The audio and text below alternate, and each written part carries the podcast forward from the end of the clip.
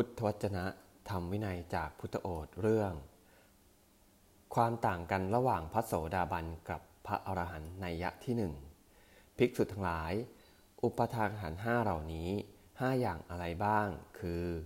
1. อุปทานขันคือรูป 2. อุปทานขันคือเวทนา 3. อุปทานขันคือสัญญา 4. อุปทานขันคือสังขาร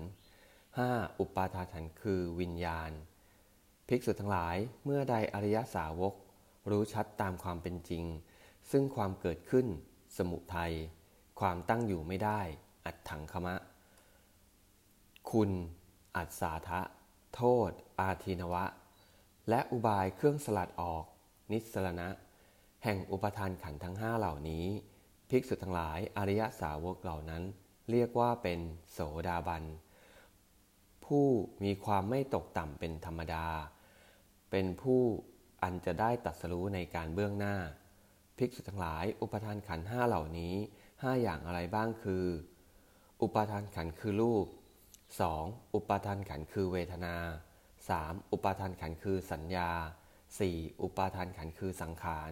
5. อุปทานขันคือวิญญาณ ภิกษุทั้งหลายเมื่อใดอริยสาวกรู้ชัดซึ่ง รู้ชัดตามความเป็นจริง ซึ่งความเกิดขึ้น ความตั้งอยู่ไม่ได้ คุณ